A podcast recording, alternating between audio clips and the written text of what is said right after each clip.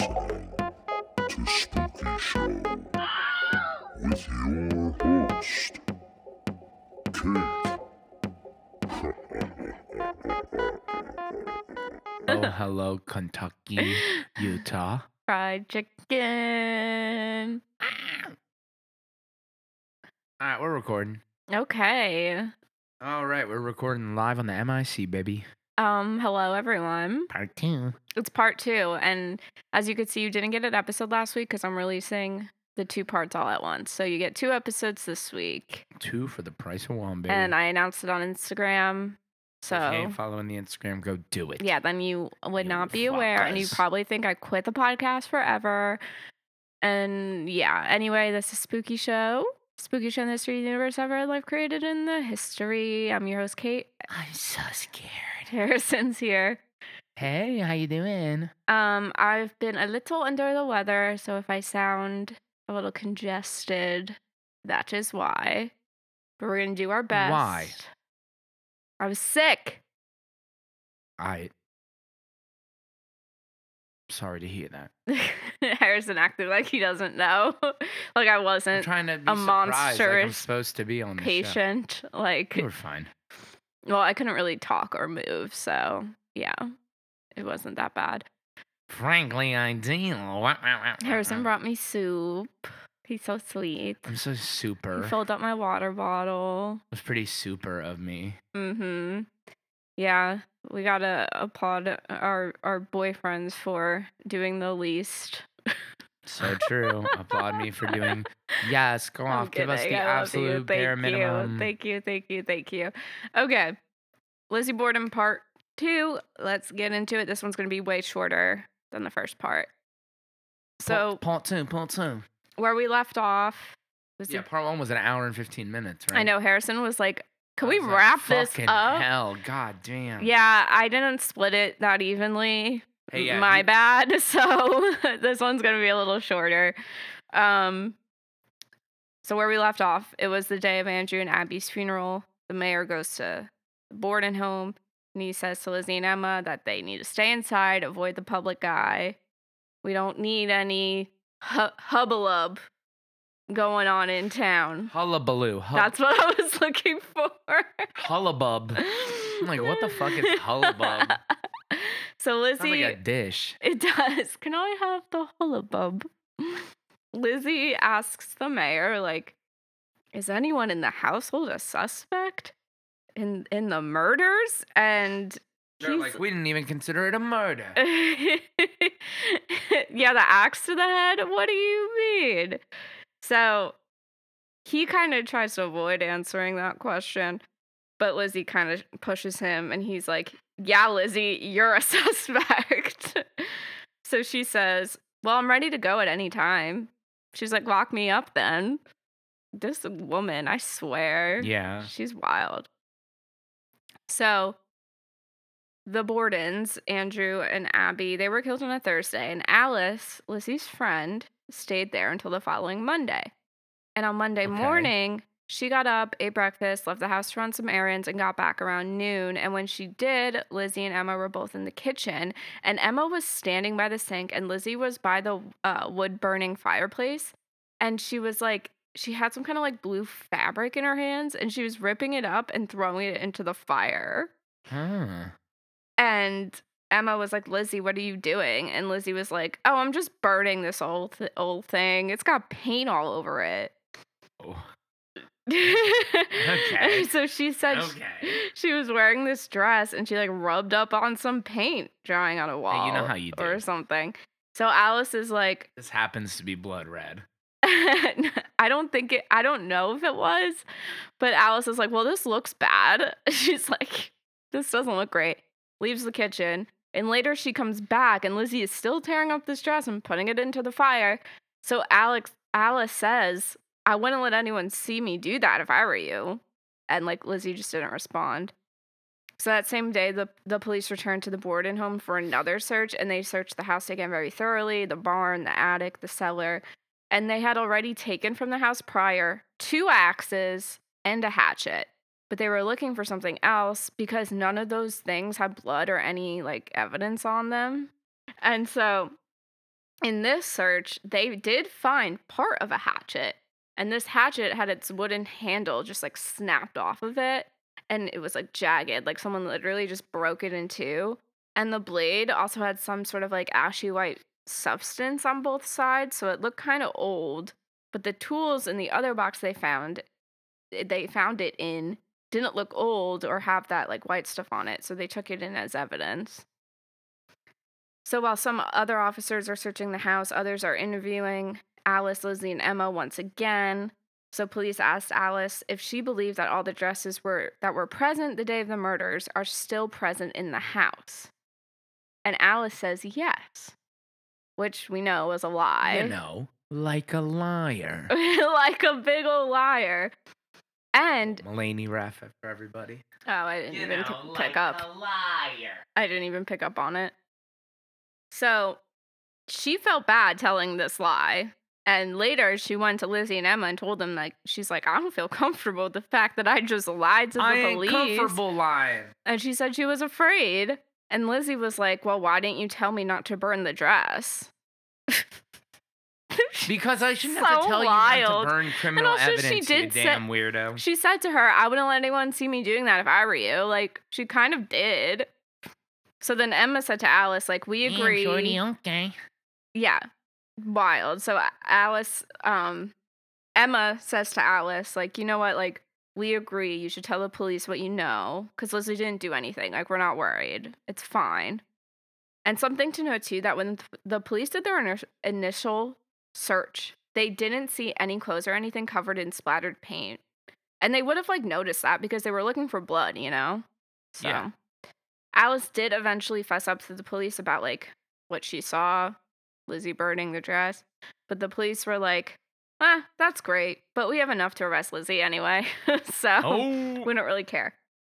They didn't yet, though. First, they held an inquest from August 9th to August 11th, which is basically a hearing to determine if there's enough evidence to put Lizzie on trial. Yeah.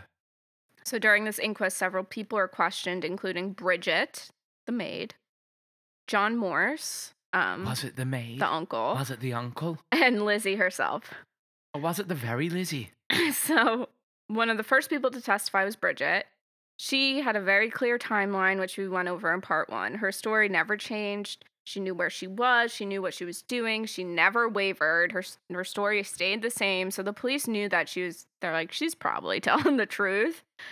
And John Morse also had a very detailed and specific alibi about what he was doing that day, and it was like airtight. Like some do say he was too detailed though. Like he knew the bus number he took and everyone he Hmm. talked to, but I don't think oh sorry, I hit the mic. But I don't think this is weird. I think he genuinely had nothing to do with it. So now the medical examiner said that Abby Borden died between 9 a.m. and 10 a.m Okay. but most likely between 9 and 9:30 and that Andrew Borden had died nearly an hour and a half later. Now since Bridget's timeline and everything was so airtight and never wavering, they immediately wanted to talk to Lizzie to see if hers matched up.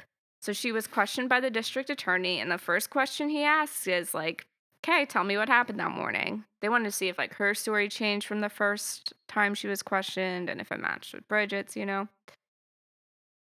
yeah.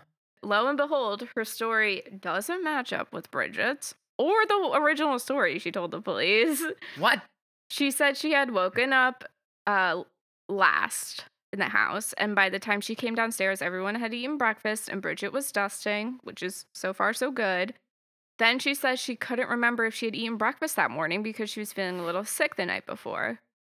Which I think it, it's only been five days since the murders, and she can't remember like if she ate breakfast on the day her father was murdered. Like, I don't know. Wouldn't you remember? Yeah. Like I that. think so. I certainly think so. Yeah. She then said that Andrew came down from his room, went into town, and the three women just went about their day and their chores. She said she took out an ironing board and set it up on the table, and she put the irons on the stove to heat up. But Bridget had said earlier that Lizzie didn't take out the ironing board until Andrew got home. So that's one inconsistency. And then when they asked her how long the task of like like how long did it take you to take take out the ironing board and put the irons on the stove and like get them hot. Like, how long did that take you? Yeah. She said, I don't know. She said she didn't know. Okay. so, Suspect. so this was her opportunity. Literally, she had the perfect opportunity to provide an alibi since this is around the time when Abby was most likely killed. Like, Right. So between 9 and 9 and 10 a.m., the best she can say is that she took out the ironing boards, took out the irons, put them on the stove to heat up, and she doesn't know how long this task took or how long she was doing it for. So she has like no awareness of where she was from 9 to 9:30. What the fuck? So on top of that, the only two people in the house at at this time would have been Abby and Lizzie because Bridget was outside washing the windows. Many people saw her doing this during this time, like we talked about this in part 1. And then the district attorney asked Lizzie like, "Where were you when Andrew got back home that morning?" Which was at like 10:45 a.m. Around an hour and 45 minutes after he left. She said she was in the kitchen reading a magazine before she went out to the barn.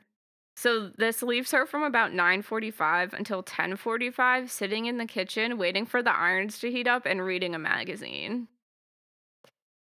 This also contradicts what Bridget said about Lizzie being upstairs and laughing when she uh heard her when her father couldn't get into the house, which we talked about in part 1, Yeah, like right. yeah. And if Lizzie was upstairs, which like I'm sure she was, because I don't know why Bridget would lie at this point, she was upstairs with Abby, and her room was right next to the guest room that Abby had be had been killed in. So she would have seen Abby's like dead body lying in the guest room.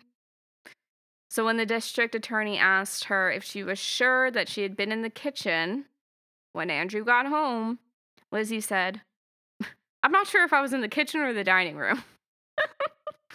Bitch. So he asked Lizzie if she had been upstairs in her room before her father returned. Like, he's kind of like, Were you upstairs at all? Because, like, Bridget's saying you were upstairs. Right. And she, and she said, Yes, I did go up for about five minutes to sew some tape onto a garment. So he says, So you were upstairs when your father got home? And she says, No. and She she really can't keep anything together. This is a mess. so the district She should have written this shit down. she should have. Well, she couldn't. It's evidence. So the district attorney then starts to ask about the locks on the doors and why Bridget says Andrew couldn't get in at first and how they worked and stuff. Like he's kind of trying to throw her off, so he starts asking all these intricate questions about the locks. And then he immediately switches back and says, So you were upstairs when your father got home? And she said, She like slips up, I guess, with all these switching gears and says, I'm not sure, but I think so. Uh, not sure. So then he asks her, he asks her, what were you doing upstairs? And she's like, I already told you I was sewing a bit of tape onto a garment I bought. And I and I brought some clean clothes up to put away, but I came right back down. So then she goes on to say that she was coming down the stairs as Bridget was um letting her father inside. So sh- she went from I was in the kitchen when my dad got home to I might have been upstairs to actually I was coming down the stairs. so the district attorney was like, "You keep changing your story about whether you were upstairs or downstairs when your father got home. Which is it?" And she responds, "I don't know what I've said. I've answered so many questions as sincerely as I know how." Oh, that's such an awesome answer.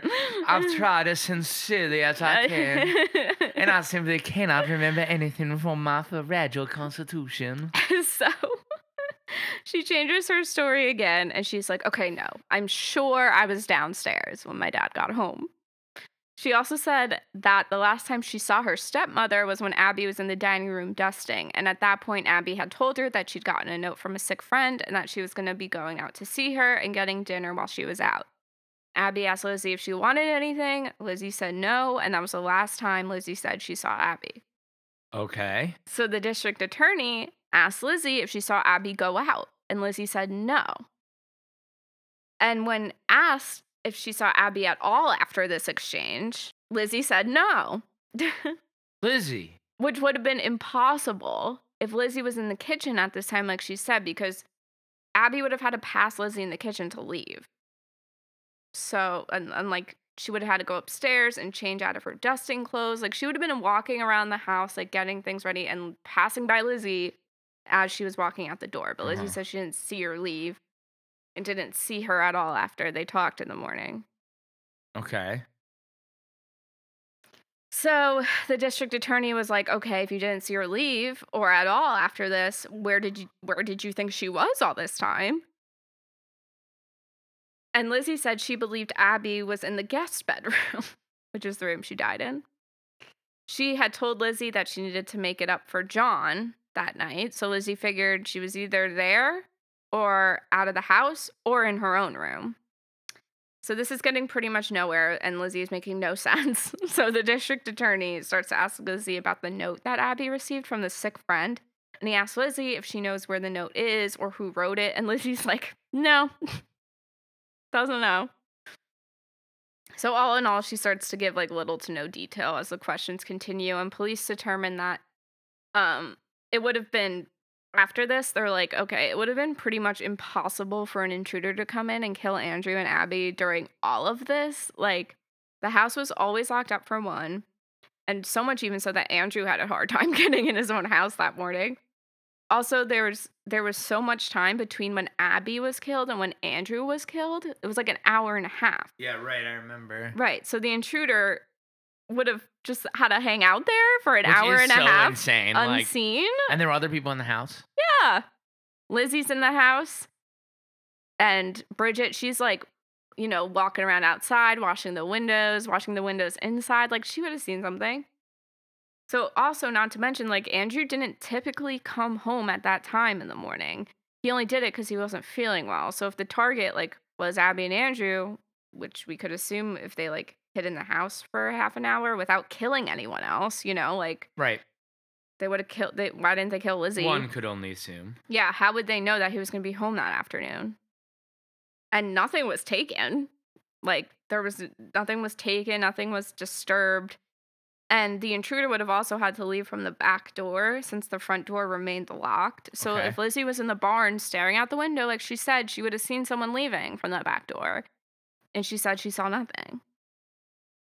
This bitch. She's a damn mess. I know. also, Lizzie was the only person, the only person who said that Andrew had all these enemies that we talked about earlier. Like, people in town didn't seem to have a big problem with him, and she was the only one who mentioned he had any enemies at all. Yeah, right. I remember like, trying to plant too. that seed. And, like, she has motive too. Like, in part one, we talked about how Andrew was kind of like stingy with his money and how Lizzie wanted to live on the hill and live the fancy life. And in the case of Abby and Andrew's death, all of Andrew's money would go to Lizzie and Emma. It's like a clear motive. Yeah, of course. so on the last day of and the- like the motive for like most yeah, interfamilial murders. Money, baby. Yeah, exactly. So the last day of the inquest, August 11th, Lizzie, um, she was arrested on two counts of murder. She didn't bat an eye. She didn't give a hoot. And she was booked and sent to Taunton jail in a She nearby didn't give a town. hoot. She didn't give a hoot. So when she was behind bars, she kind of had a breakdown. Like she was kind of being strong and tough and whatever through it all, but she began sobbing and hyperventilating and whatnot. But you know, don't worry, because with the massive amount of money that had just been transferred to her sister's name, they hired excellent lawyers.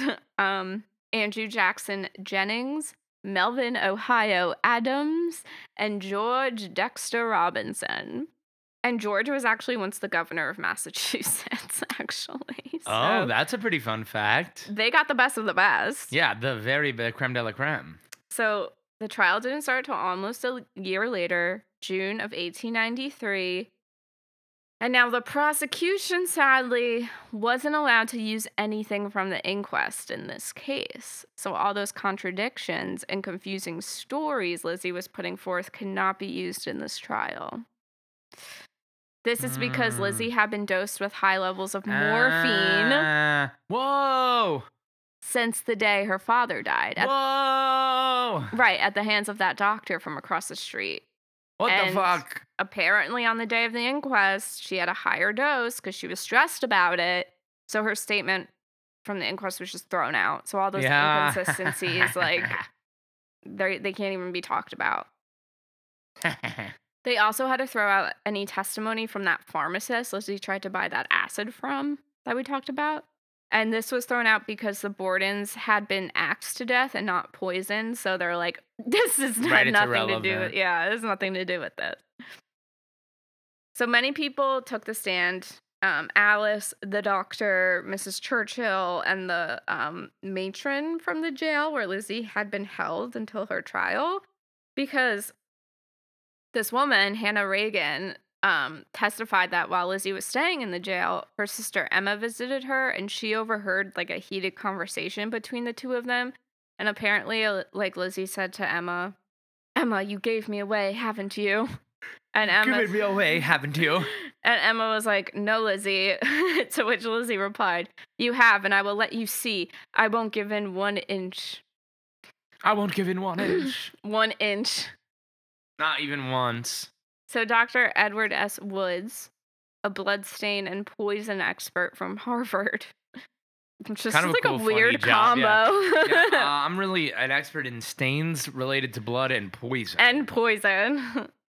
So, he testified about the contents of the stomachs of Abby and Andrew that day. And he said Abby had about 11 ounces of partially digested food and liquid inside her stomach. So, this showed her last meal had been about two to three hours prior to her death. And Andrew's stomach contents showed that the digestion process was further advanced, with most of the food already being disposed into the intestine. So that Ah. suggested his last meal was about three and a half to four and a half hours before his death. And contents of their stomach showed no signs of poison. So ah, do with that information what you will. sweeties.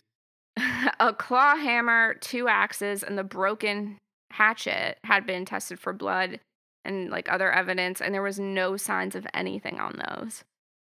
The only blood that was found on the was um on the underskirt that Lizzie had given the police, and it was about six inches up from the bottom, and it was like so small, and it, it was determined to be human blood, but like they kind of didn't really do anything about this. They were just like, it's so small. It wasn't like a lot of blood. It was just like a drop. Yeah. The defense did cross examine Dr. Woods and asked if it could be menstrual blood. and Dr. Woods was like, Yeah, I guess. Um, he also said that all traces of blood could have been washed off these instruments, like these possible murder weapons, because they still don't know. Like, Yeah. they don't have a murder weapon. Um, and he was like, Yeah, but it would have taken much more like a deep and thorough cleansing. It could have been with cold water, but like not very quickly because there were a lot of angles and grooves on these weapons, and blood would have settled in like these tiny crevices. And if it's a wood handled hatchet, it would have like absorbed like.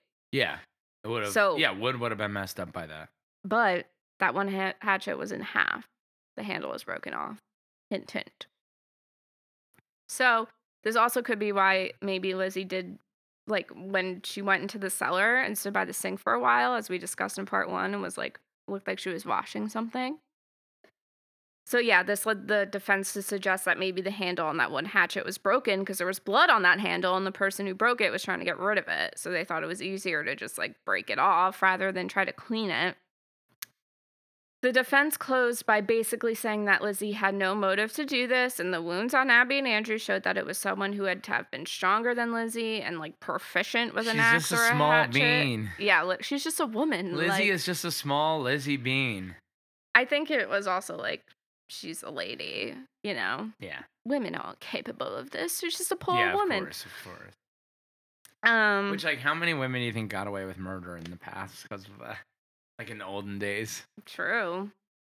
I'm not saying they had it made or anything. No, no, no, they- no, no, no, no, no, no, no. Come on, come on, come on. Um, if anybody wants to be disingenuous like that, come on. You know I didn't mean that.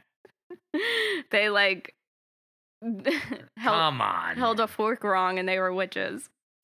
Um, Yeah. They also said that there were two witnesses who saw Lizzie leaving the barn at 11:03 a.m. when she said she was leaving the barn, which gave her an alibi of being in the barn where she said she was. Um also the murder weapon had never been found. Ever ever. So there was no physical ev- evidence that you could find or port or point to that put Lizzie at fault for these murders, which is Oh. true. Like there is none. Yeah. So I can't can't blame them there. The prosecution though spoke to Bridget's testimony and how it was pretty obvious that every time Bridget left Lizzie alone, somebody died. Like Bridget was outside cleaning the windows, Abby died. Bridget went upstairs to lay down for a bit, Andrew died. They also spoke about the note calling Abby away to visit a sick friend and that it had never been found ever. The only proof that it existed was Lizzie saying it did they put they even like they put an ad in the paper offering $5000 at that time for anyone that could come forward about this note like you know maybe the person who sent it or the sick like the sick friend or the messenger Mhm. and nobody did weird what the freaking f? the prosecution was like and she does have motive she hated abby which she made clear to everyone and she hated how her father like spent or didn't spend his money so she killed them But the defense had another trick up their sleeve. Not only was the jury made of like 12 men who were like, oh, poor Lizzie Borden having to sit Poor through this. sweet Lizzie Borden. But Justice Justin Dewey, one of the judges who was Who? presiding Say over that one more again. Justin Justice Dewey. Justice Justin Dewey, Justice Justin Dewey. one of the Just judges. and Dewey. he's one of the judges who's presiding over the trial and who could decide what evidence was allowed it allowed in and wasn't was appointed to the bench by George Dexter Robinson, the one who served as George governor of Massachusetts and now Ah. served as Lizzie's head attorney, which seems a little sketchy, don't you think? Yes. Anyway, the jury deliberated for about 90 minutes and came back giving Lizzie Borden her not guilty verdict. People in Fall River were shocked and they were even more shocked when Lizzie decided she wasn't going to leave town. Yeah. she was going to stay in Fall River, which was wild because right after she was acquitted, a book came out by an author who believed Lizzie was guilty as hell. A book by an author. I I have the name. I just didn't feel I know it's just funny it. to say a book by an author as Yeah. opposed to the books not by authors. Shut up. Okay, yeah, this book came out and the the guy who wrote this book believed Lizzie was guilty as hell and it was selling like crazy around the town. So people who once believed Lizzie and stayed friendly with her like now shunned her. And even like the Christian society that she played a major role in as the secretary and treasurer of, they basically Okay. dropped her and ignored her. Hmm. Any visitor who came into town would try to visit like the Lizzie Borden home and stand and they would stand outside and take pictures. So between like the gossip and all these like looky loos, Lizzie and Emma were like, "Okay, we got to get out of this house." So on August 10th, hey, happy birthday to me. 1893. Three weeks after her acquittal, Lizzie Borden finally got her dream house in the hill. Lizzie and Emma purchased a mansion at 7 French Street for $13,000. The new high society neighbors weren't that happy to see the Borden girls move in. They didn't want the media, like the people following her into that neighborhood or they didn't want a suspected murderer in there. I don't know. On May 6, 1899, six years after her acquittal, Lizzie made a report to the police station saying that some kids were throwing gravel at her windows. In 1902, some kids trampled through her yard and her gardens and they threw rotten eggs at her house. And they would like ring her doorbell late at night. And apparently, every Halloween, the kids would like all pull straws and the loser had to go ring the doorbell at Lizzie Borden's house. So, like, Dang. she was being like tortured, but she still wanted to stay in this town. Yeah. And then there was the kids jump rope song um, that did come out when Lizzie was still alive. So she would have to walk through the streets hearing kids just like singing along Singing to about that. her life. Yeah. So in 1905, she did change her name to Lizbeth. Uh, I mean that everyone knew who she was. I think it was maybe more of like a. Burger. she changed her name to Lizzie Den Den. I guess it was just Lizzie Bobo. for herself. Like I'm starting over. I'm a new.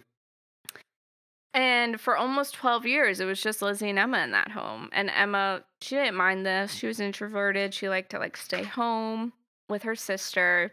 But Lizzie was more outgoing and wanted to get out and meet new people and like see things and go to those fancy parties and go to the theater and everything. Go to the same home.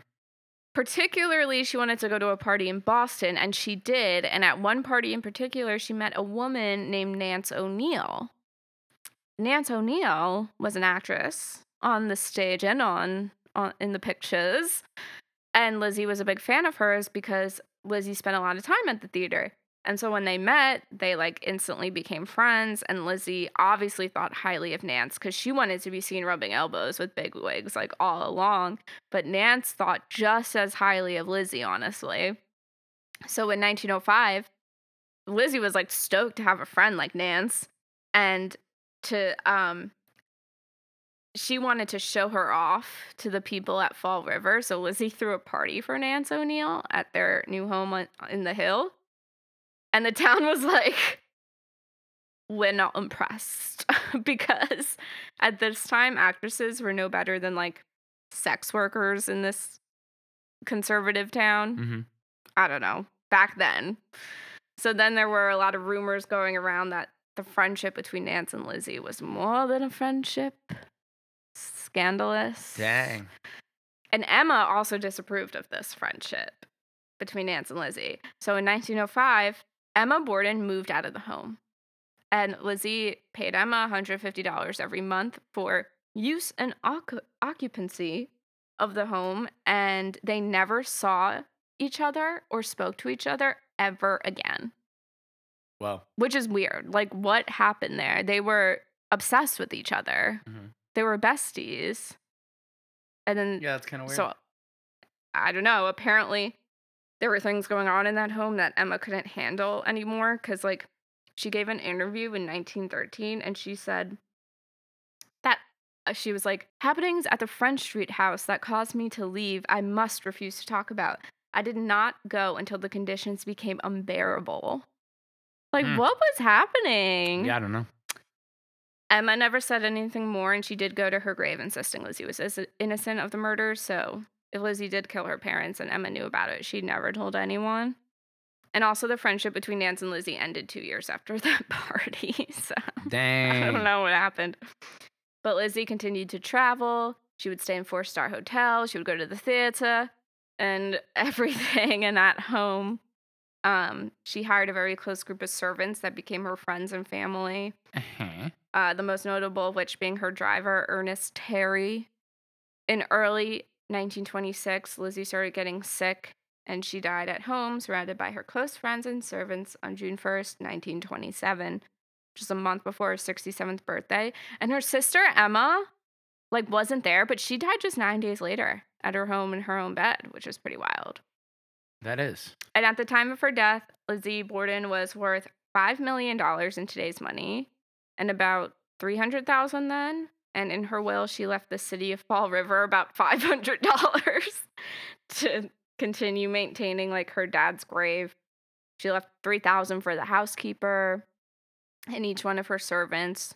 She left the Fall River Animal Rescue League $30,000. She loved animals. She left 2000 to her driver, another 2000 to his daughter, and another 2000 to his wife. She also left Ernest Terry a plot of land west of her ho- home, and she left a man named Charles Cook, who was the financial advisor to her and Emma, $10,000. And that's it. Lizzie Bobo. Guilty or innocent? Guilty. what makes you think so? Lying. Deceit. The fact that she was basically just pulling one of the silliest ruses of all time, which is just like, hey, could you go in another room? And then No. somebody. The fact that they're Hey, like, it must have go in been an room? intruder. Hey, Like, could you go in another room real quick? Just hold on one second. Oh my God, somebody died. You know, like that is so insane that she The just kept being like, All right, now go take a nap. The thing Oh, somebody's passed away violently. and another one an hour And later. yeah, exactly. But the thing that makes me question is the fact that no one ever saw her like covered in blood. You know, like Bridget I mean, that's a pretty one. I don't know. That's like one pretty small. Oh, we didn't see her like with blood on her. So but how gonna- did she do it so fast?